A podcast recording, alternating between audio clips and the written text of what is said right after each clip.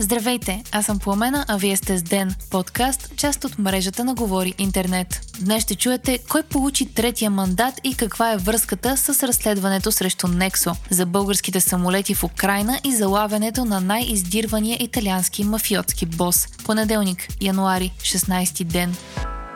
Президентът Румен Радев отново връчи третия проучвателен мандат на БСП. Държавният глава видя най-голям шанс за съставяне на работещо редовно правителство с мандат на БСП, въпреки че най-големите политически представени партии в парламента, ГЕРБ и Продължаваме промяната, ясно заявиха, че биха подкрепили кабинет с мандат на Демократична България. Лидерът на БСП Корнелия Нинова, която днес има рожден ден, благодари на президента и му връчи котия с бомбони «Мерси». Радев и вице-президента Йотова изразиха мнението, че партията, която са избрали за третия мандат, ще продължи политиките на служебното правителство. Нинова обаче заяви, че БСП няма никакво намерение, ако състави правителство да продължи политиките на служебния кабинет. Корнелия Нинова каза, че ще свика среща с лидерите на останалите партии и обяви план с четири стъпки за съставяне на правителство. Нинова допълни, че ако няма съгласие след лидерската среща, БСП ще върне мандата бързо. Лидерът на Демократична България Христо Иванов вече прогнозира нови извънредни избори, които според него ще са две в едно с местните.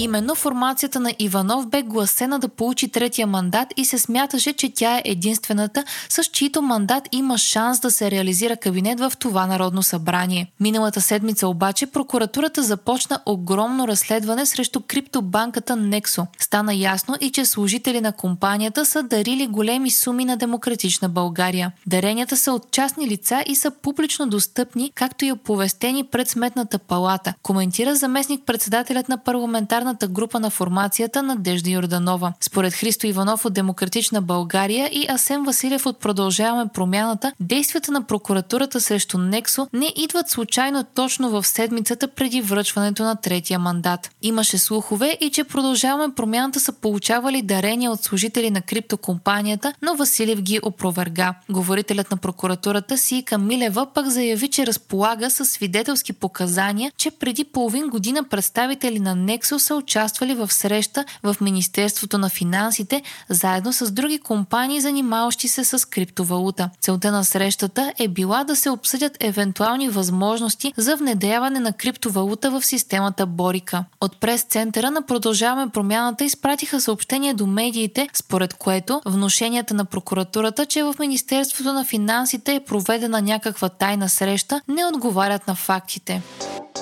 За сега обвинени по разследването на Нексо са четири лица, като прокуратурата отказа да ги назове, но според източници на Дневник, двама от обвинените са бившият депутат от реформаторски блок Антони Тренчев и Коста Кънчев, като и двамата са съоснователи на Нексо. В мащабната акция на прокуратурата, ДАНС и следствието се включиха 300 души и беше сравнена с тази при КТБ. От Нексо смятат, че действията на прокуратурата са политически мотивирани, като се аргументират с опитите компанията да бъде обвързана с Продължаваме промяната и Демократична България. От Нексо заявиха също, че разследващите не познават сферата, в която оперира компанията и че ще предявят искове за стотици милиони за всички претърпени вреди в резултат на незаконосъобразните действия на разследващите. Днес от прокуратурата обявиха, че двама от обвиняемите са обявени за международно издирване, а другите двама са с парична гаранция от по 1 милион лева.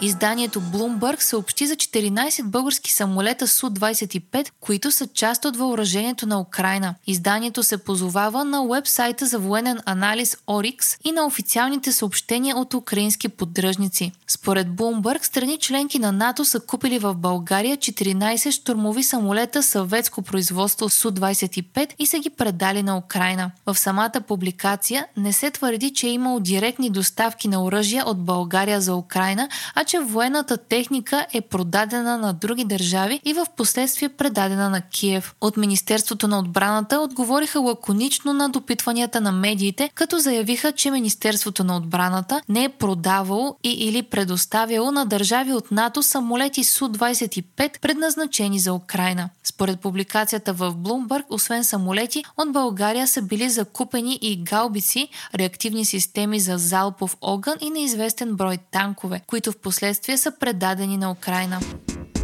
В събота при ракетен удар на 9-етажен жилищен блок в Днипро са загинали най-малко 40 души, което го прави най-смъртоносния за цивилното население, откакто Русия започна да таргетира гражданска инфраструктура в Украина, пише Reuters. Десетки се водят изчезнали, а според участващите в спасителната операция, шанса да открият оцелели е почти нулев. Москва отрича умишлено да е таргетирала цивилни и според Кремъл жилищният блок е ударен от ракета на украинската въздушна защита.